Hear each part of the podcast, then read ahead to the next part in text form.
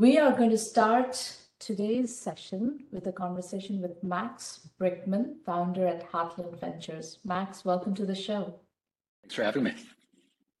So, Max, let's start with uh, a little bit of introduction about your background. Let's get acquainted.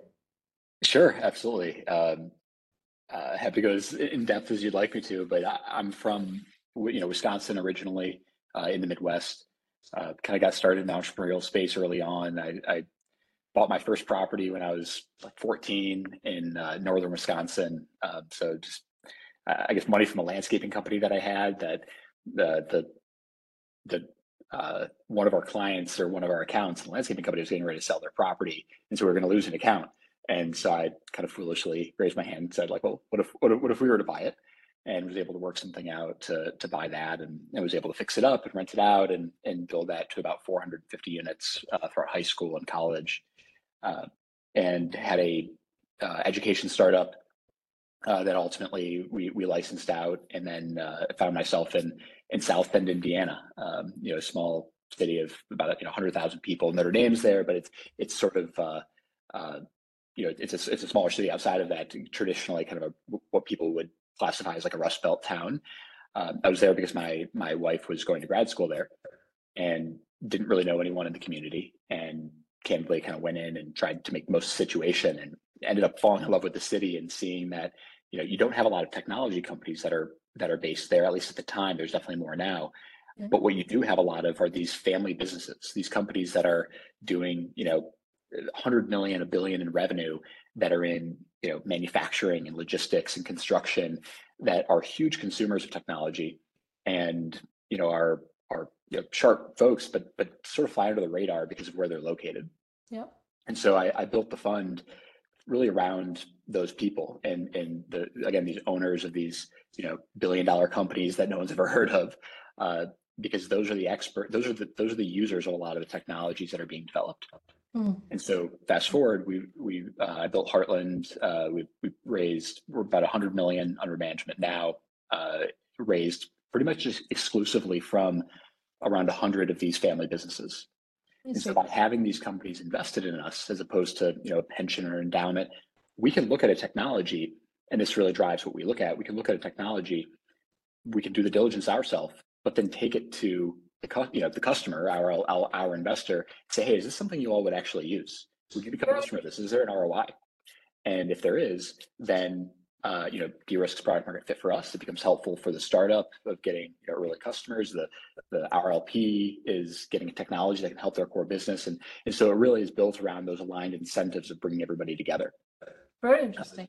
Now, yeah. what um, uh, what sector of technology companies are you looking? Is it all B two B SaaS then? Yeah, it's all B two B SaaS, really driven by who our investors are, and mm-hmm. so technologies that can sell into manufacturing, logistics, construction. You know, a- HR is a bit of a catch-all because that can sell into really any of them. Uh, but anything where we can really provide value. And um, stage-wise, do you do seed, pre-seed, or Series A? What are you doing? Seed and A. Uh, so kind of in that area where at least we believe it's most valuable to have those early customer introductions, where there is a product that's developed, but where you know, it, you don't already have customer validation necessarily completely figured out where we can be supportive with that. Ah, so you you would take a product company that doesn't have customers yet and bring them into your customer base. Possibly, if they're sort of at that inflection point of finalizing the product, maybe they only have a few customers or just uh, some pilot customers, and we can introduce them to our network. Yeah. Uh, if our network is excited to become a customer, then uh, we, we that's where we would want to invest because we can we can help them get to that next you know jump from that seed to a sure. phase. And do the companies have to be also from the area, or are they can they from anywhere? Not at all, anywhere. Uh, actually, most of our investments have been on the coast, a couple international, uh, and a few in the Midwest as well. But we want to act as that connector between tech hubs around the country and candidly around the world, and you know the the industrial Midwest. You know all of these uh, very large, you know, producers in, in, this part of the country. Let's uh, do some examples of companies that you have invested in especially where you have brought them into your customers very early on. So ideally seed. Yeah, absolutely. So uh, a good example would be Workstream. Uh, we were one of the early investors in their in their seed round. Um, Desmond Lim, uh, Singaporean founder who who moved to the U.S. and uh, started a company that targets the HR space, hiring hourly employees. And one of his other investors contacted us and said, "Hey, you should talk to the Heartland folks. They they know a lot of you know our employers of companies that have a lot of hourly employees." And so we met Desmond and obviously loved him and, and were really impressed with what he was building. But we wanted to introduce him to our network and see if other people agreed. So we, you know, flew him out to South Bend and we connected him to, I think it was like 13 of our investors who own, you know, manufacturing companies. I think he left that trip with 11 signed contracts. Oh, wow. And so we wow. hadn't even invested yet. And he just showed his ability to prove Close. value. And how, I mean, it was just incredible. And so we invested and you know, fast forward, he raised his Series A from Founders Fund. Keith Rabois joined his board. Um, his Series B from Bond and Coatue um, at, at, obviously a much higher valuation, and uh, but continues to do a lot of work in, in the Midwest and and that. No, uh, I customer introductions are incredibly valuable. So mm-hmm. uh, if you know if an investor comes with customer introductions, I think that's a very differentiated value proposition. Well done. That's what we hope, hope to bring and, and uh, what we're what we're built to to bring. Now, uh, how do you uh, view this unicorn obsession of our industry? Yeah, I, I guess it it's kind of a necessary obsession in a weird way because of the risk profile in venture, because of the failure rate that exists. As a VC, you really do need those wins, those, those big wins, to offset, you know, the zeros that that are inevitable in this area. Not and so, if you're a small fund. That's that's a very large fund, yes. If you're a small fund, no. Yes and no. Uh, you don't necessarily need a billion dollar exit, but you do need a, a depends where you come in, but you do need large, you know, large exit where if you make 10 investments and four of them go to zero, you need to the cat you know, has to work out where you know you have a 10x or 20x that then offsets those zeros plus then returns your fees and, and that makes to 20 but these micro vcs that are operating with 10 million 15 million even up to 50 million dollar funds they don't necessarily need unicorn exits to do 10x. Uh, guess it, it depends where they're coming in. If they're coming in at a the definition, no. the definition of the micro VCs is that they're coming in very early, hmm. and uh, sure. Um, so this is actually it's an interesting. This this discussion has gone on in these forums for many many years now, and and there is a distinct um, evolution that I have observed over time, you know, the more money you raise, the higher the bar goes on exit. How many IPOs do happen? How many unicorn acquisitions happen? So you're the more money you raise, the more the higher the exit price and, and the lower the probability of your getting such an exit. But if you look at the number of VCs operating in our industry today, it's humongous. All these people who used to write angel checks have formed micro VCs. I mean, all, but a lot of them. So the number of micro VCs has ballooned. Probably the number of Series A and beyond VCs has not ballooned. That remains more steady.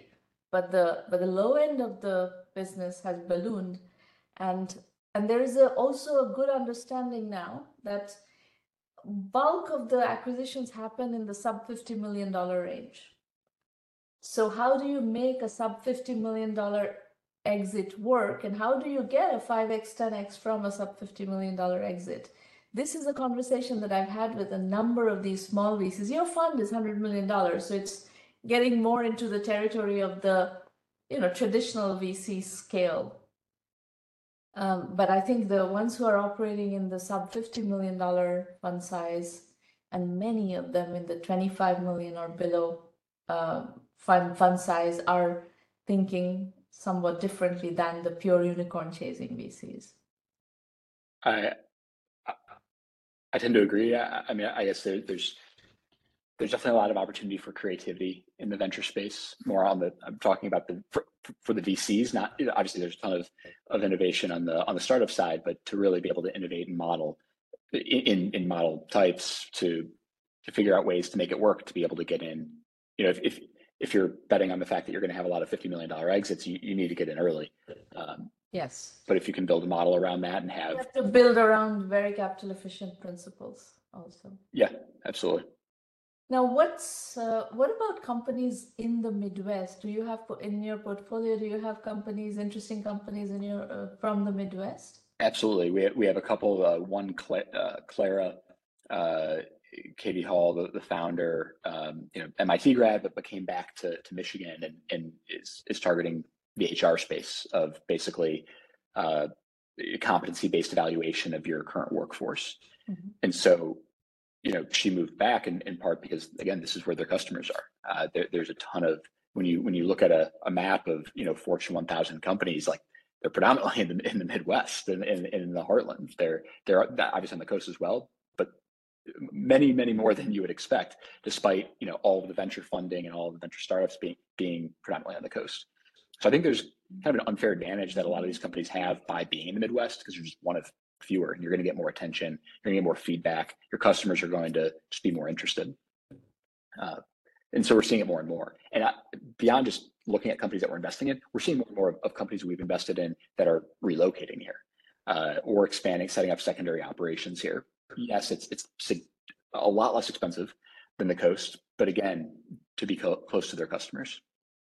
And how many uh, let's say how many saas companies are headquartered in the Midwest or have second operations in the mid- Midwest right now for these reasons?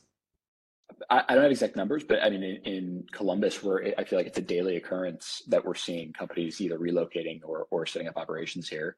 Uh, I mean, there have been some some pretty big exits in Columbus from you know CoverMyMeds. I guess Root Insurance was you know has kind of come down a little bit since, but uh, is here. There's there's a lot of uh, big wins in Indianapolis. You had ExactTarget sold to Salesforce. You have um, a lot of you know multi-billion dollar exits that have occurred here. And that's starting to lead to more and more based on are we talking thousands of companies? Are we talking you know hundreds of companies? What are we talking? Th- that are based here?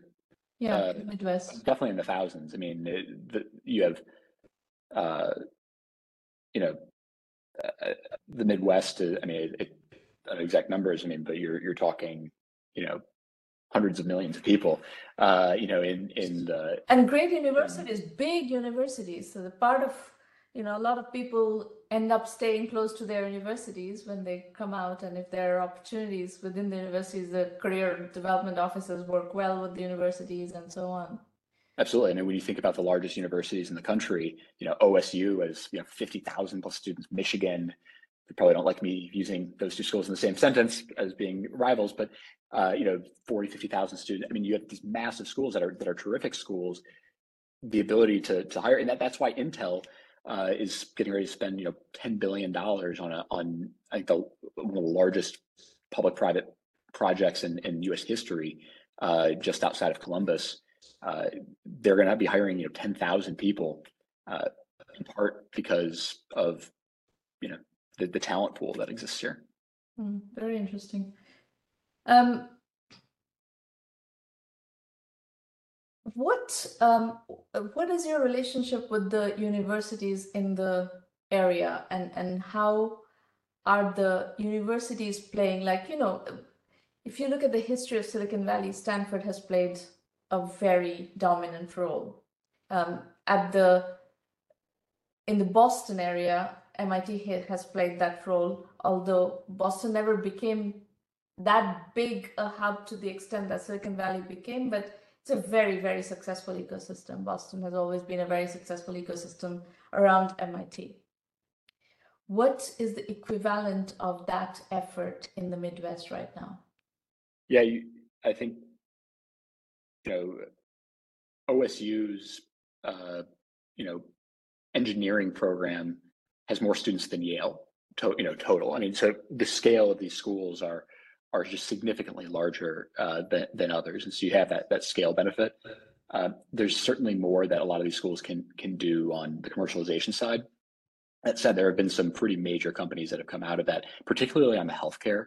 I think we're seeing a lot more on, you know, I, you know, the the I think the Wexner Medical Center, the, the hospital systems affiliated with OSU is like seven billion in revenue, and I think it's like a, a billion um, in research uh, funding and grants per, per year. I mean, these are massive programs uh, that are that are churning out innovation and research at, at a very, very, very large scale.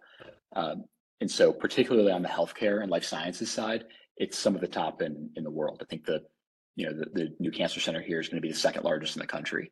Um, so just the scale uh, of uh, of some of the things that are happening here is pretty incredible, and that that that's through the universities in, in large part. Mm, interesting, very interesting. You know, uh, Silicon Valley's cost structure is just not sustainable for most companies. So even if you want to have a have a headquarter in Silicon Valley, the bulk of the hiring is not happening in Silicon Valley anymore. So it's happening somewhere else, and, and the Midwest is one of the places where India is ha- it's happening a lot in India also. Um, but it's it's happening somewhere else for sure. Yeah, it's a fraction of the cost, and you have major pipelines of talent that's just being pumped out. You know, that it's coming out of these these great schools. Uh, yeah, you have not. You can. Yeah, I was in San Francisco yesterday. I mean, you, you can you can. There's nonstop flights all the. You, know, you can get there if you as you need. Yeah, very good. Well, uh, we're gonna talk to some entrepreneurs. Are you staying for the entrepreneur discussions? Absolutely. Okay, let's stay. Let's